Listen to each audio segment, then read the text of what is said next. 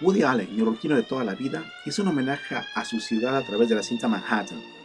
Lo que Allen retrata a partir de la fotografía de Gordon Willis es una urbe cuya monstruosidad no es ajena al sentimiento y al encanto de los corredores haciendo jogging en Central Park, o a las bancas que dan una excelente vista al puente de Brooklyn, o a las multitudes de Times Square, a los mercados, el hacinamiento de los centros comerciales, el caos, el tráfico. Allen imagina la ciudad con música de George Gershwin y a blanco y negro. En la cinta mencionada hace una especie de intro con escenas del bullicio de la ciudad y su gente con música de fondo y la voz en off del protagonista de la cinta, Isaac Davis, un escritor de chistes para la televisión. Son los intentos de verbalizar la belleza de una ciudad que nos abruma, pero que nos hechiza, que, pero que nos hechiza, que nos avasalla en su pregunta de voces y personas, pero que también nos atrae como las polillas a las luces de neón. La voz en off, pergueña algo que corrige a medida que narra y escribe.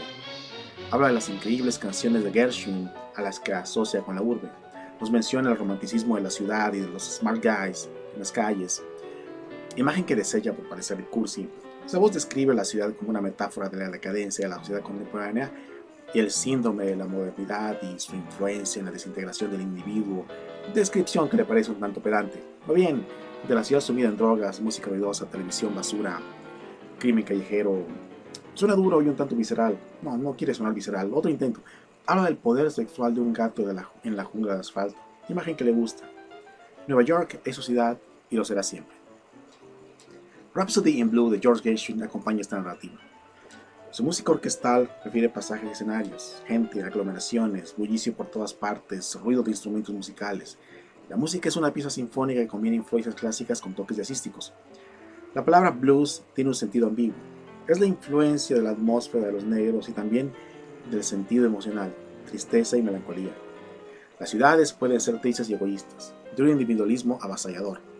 La Rhapsody in Blues señala el nacimiento de la música clásica autóctona de Estados Unidos combinando elementos europeos como la instrumentación y otras técnicas de ejecución y toques de jazz, soul, blues, spirituals. Una música experimental con arreglos orquestales clásicos retomaría elementos tradicionales en un ambiente muy de etiqueta.